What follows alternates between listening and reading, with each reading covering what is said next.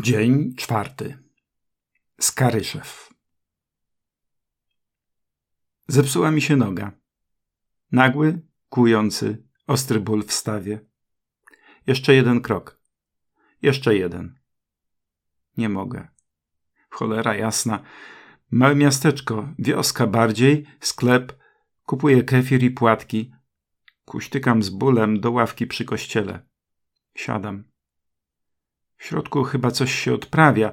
Noga wyprostowana, odpoczywa. Mieszam płatki z kefirem. Wyciągam plastikową łyżkę. Patrzę. Wiatr kołysze gałęziami. Słońce opiera się o mury kościoła. Czerwona cegła. Wszystko jakieś senne, zawieszone w powietrzu. Gryzę płatki. Jeszcze nie zmiękły dostatecznie. Rozglądam się, spragniony wciąż jestem tego, co wokół. Świata, Pozwalam, by czas płynął. Siedzę z tym pytaniem, co będzie, jak wstanę, gdzie dojdę. Kolejne porcje płatków lądują w moich ustach. Koniec końców, bo koniec w naszej rzeczywistości zawsze ma kiedyś miejsce, zbieram się. Staję na obu nogach. Nie jest dobrze. Zakładam plecak. Biorę kije. Idę. Bardzo, bardzo powoli. Każdy krok ma długość 20-30 centymetrów. Robię je delikatnie. Jeszcze bardziej delikatnie. Powolutku przesuwam się do przodu. Między gałęziami drzew istnieje niebo. Z rzadka jakiś samochód. Jestem tylko leniwym poruszaniem się, sennym przesuwaniem się w czasie i przestrzeni, która wysycona jest wczesną wiosną. A może późną wiosną, a co to ma za znaczenie? Skręcam w lewo. Teraz droga prowadzi mnie wśród pól, płaskich niemal jak stół. Szeroki na dwa metry asfalt jest zupełnie pusty, to znaczy nie ma na nim samochodów. Idę już nieco szybciej, zupełnie bezwiednie. Patrząc na zieleń pól i traw, zapomniałem o nodze. Kroki stają się normalniejsze. Jest nieskończenie cicho. Da się słyszeć odgłosy owadów, pewnie rozradowanych wiosennym słońcem. Wchodzę w las. Las to taki ocean zieleni. Nie taki jak ten prawdziwy, co się ściele u stóp i pędzi w nieskończoność. Leśny ocean po prostu cię obejmuje. Jest zewsząd, wszędzie. Wszędzie potoki światła, setki migoczących liści, dywan miękkiej ściółki i ten szum przenikający człowieka. Nikogo nie ma. Przede mną, za mną. Wędruję przez ten prześwietlony światłem las zupełnie sam. Jestem w każdym liściu, w każdej igle poszycia, w każdym pochyleniu się drzewa. Jestem tu w pełni. Jestem ruchem, ruchem przesuwającym się przez las, ruchem kołyszących się źdźbeł trawy, łodek krzewów, wysoko zawieszonych gałęzi. Gdy wychodzę z lasu, widzę samotne ludzkie zabudowania. Gospodarstwo. Długo tu szedłem, nogi mnie bolą prawie niemożliwie. Rozkładam worek, kładę się na nim. Zakładam czapkę na czoło, tak by przysłaniała słońce. Przez cały ten czas, drogą przez las i teraz, gdy leżę opodal opłotków jakiejś zagrody, nikt mnie nie minął. Żaden samochód, żaden człowiek, tylko cisza i wiatr. W oddali widzę drugie obejście, jakieś sto, może więcej metrów. Jakieś dzieci tam biegają, może grają w piłkę, może bawią się w chowanego. Szczęśliwy czas, szczęśliwe miejsce, wyjęte z rzeczywistości. Z mojej rzeczywistości, z rzeczywistości świata, ostrej, pędzącej, natarczywej, niecierpiącej zwłoki, wymagającej, grożącej, oferującej, ciągle w napięciu, stresie i pośpiechu. Słyszę ptaka śpiewającego nade mną. Skowronek. Tak mnie przynajmniej mama uczyła, że tak nazywa się ptak, co tak śpiewa. Pozwalam mu śpiewać. To jest pozwalam, żeby ten śpiew wpadł do mojej głowy, wsączył się do mojej świadomości, zapadał w moją przytomność głęboko. Cisza. Słońce jest ciepłe. Może tu jest raj. Może tak właśnie ludzie powinni żyć, z dala od wszechogarniającej gonitwy, od walki o przeżycie, o lepsze życie, od walki o przyjemność, awans, przetrwanie czy satysfakcję. Może to jest ten pierwotny stan nam właściwy, gdzie słońce, gdzie cisza, gdzie ptaki, gdzie śmiech dzieci brzmi jak nigdzie indziej, bo nie jest krępowany stalowymi obcęgami cywilizacji. Trójka dzieciaków podjeżdża do mnie na rowerach. Mają mniej niż 10 lat. Chłopiec i dwie dziewczynki. Pytają. Odpowiadam. Uśmiechają się. Jadą dalej. Dzieci nie mają hamulców. Jeszcze nie wiedzą, co wypada i co powinny, a czego powinny się bać i unikać. Jeszcze ich nikt może nie skrzywdził. Jeszcze życie, świat jest dla nich taki, jaki mógłby być. Jeszcze są ludźmi. Czy my jesteśmy ludźmi? Gdy już dorośniemy, czy automatami, maszynami, posiadającymi dziesiątki wdrukowanych programów, tak że przewidzieć następne zachowanie tej czy innej osoby to nic łatwiejszego. Wstaję. Idę w słońcu polną drogą. Kurzy się. Krowy leniwie wyłożyły się na trawie po mojej lewej stronie. Są czarne, brązowe, jedna ma jasne umaszczenie. Mówię do nich. Zawsze mówię do zwierząt. To znaczy, jak nikt nie widzi, no i nie słyszy. Czasem jak się wyda, to trochę głupio to wygląda. Z krowami nie ma o czym pogadać. Od zwykłe pozdrowienia. Zapytanie, co słychać i zapewnienie, że wszystko będzie dobrze. Trawa zielona i soczysta, wydojenie na czas. Much nie za wiele. Droga wije się i rozdwaja. Pytam napotkaną kobietę o kierunek. Podążam za wskazaniem. Tym razem w prawo.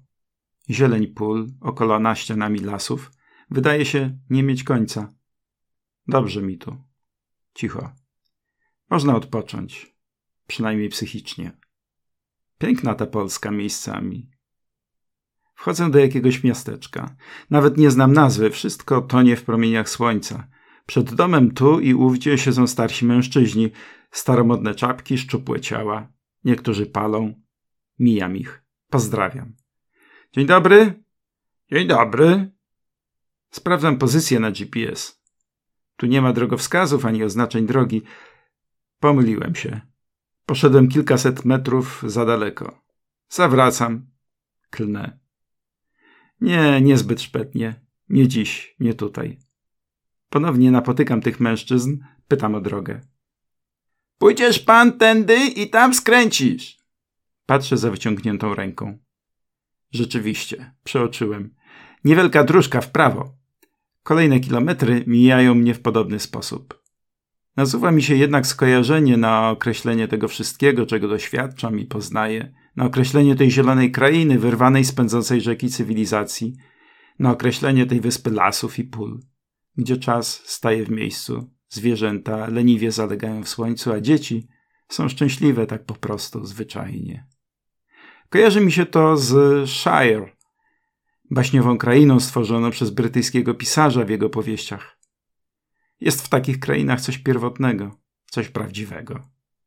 Choć nie są szczytem osiągnięć czy oczekiwań, choć życie tu zwalnia tempo i czas zdaje się rozciągać, to przecież tak naprawdę wszyscy żyją tu normalnie. To jest, mają swoje troski i emocje, mają swoje miłości i lęki, tyle że niewyolbrzymione, jak to jest trochę kilometrów dalej. Niewyolbrzymione koniecznościami, pośpiechem, pragnieniami ponad miarę. Dochodzę do Skaryszewa. Na drzewie obok przystanku ogłoszenie kury nioski po 14 zł. I te odchowane i kurczaki. Sprzedaż odbędzie się przy kościele, sklepie OSP. Sklep i remiza skreślone. To znaczy kościół zostaje centrum życia miejscowości. Widzę go. Ten kościół. Wchodzę do środka. Figura Jakuba Apostoła. Idę do plebanii. Niewielka, bardzo skromna. Jak różne bywają plebanie. Młody ksiądz pyta, o co chodzi. Przedstawiam się i mówię, dokąd idę. Patrzy się na mnie przez chwilę bez słowa. Niemożliwe. Możliwe, kiwam głową. On kręci swoją i się uśmiecha. No nie, niech pan zaczeka. Muszę pójść po księdza proboszcza. Stoję przed drzwiami. Słyszę spoza nich słowa. To pielgrzym. Idzie do świętego Jakuba. Wychodzą we dwóch. Proboszcz w sile wieku. Krótko przystrzyżone włosy. Patrzy badawczo. Więc idzie pan do świętego Jakuba? Ano. Do Santiago de Compostela? No właśnie. Cisza. No, to dobrze się składa, bo my tu właśnie mamy parafię pod wezwaniem świętego Jakuba. Lody pękają. Dostaje butelkę jakiegoś napoju do picia. A nie wie ksiądz, czy mógłbym gdzieś przenocować, może przy parafii? Lękliwie, dlaczego lękliwie, zagajam. Frasunek. Gesty, wodzenie wzrokiem. No, my tu budować będziemy schronisko dla pielgrzymów, ale to dopiero za jakiś czas. E, teraz nic nie mamy. Oferuję swoją zdolność spania na podłodze i pytam, czy może gdzieś indziej, może ksiądz wie. E, wie pan co, mm, może w takiej sali. Tam na co dzień są budowlańcy, wie pan, prowadzimy remont, no ale teraz ich tam nie ma, to jakby pan wstał przed siódmą, to wszystko byłoby w porządku. Uśmiecham się. Wewnątrz i na zewnątrz. Jasne, bardzo chętnie. Ksiądz prowadzi mnie do salki. Otwiera, pokazuje. To duża sala. Walają się w niej ubrania i jakieś przybory murarskie. Na łóżku stos gazet. Tych najgorszego sortu.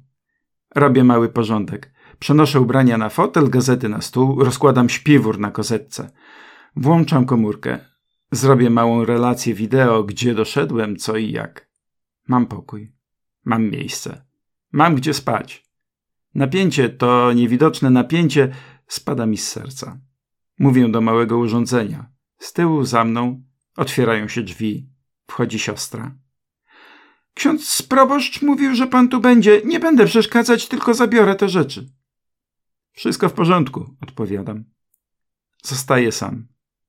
Siadam przy stole, wyjmuję mapę, długopis, rysuję po niej linię. Gdzie doszedłem, gdzie jestem, gdzie dalej iść? Nie mam pojęcia. Analizuję możliwe kierunki, staram się szukać w sensownym zakresie odległości jakichś miejsc. Czytam kolejne nazwy. Drzwi za moimi plecami otwierają się. Wchodzi siostra, niosąc talerz. Wspaniała, ciepła, pomidorowa i kawałek kurczaka. Życie bywa piękne. Pan czyta te gazety? Zakonnica wskazuje z niesmakiem na stos, który zostawili poprzedni bywalcy tego lokum. Nie, to nie moje, po prostu je przełożyłem.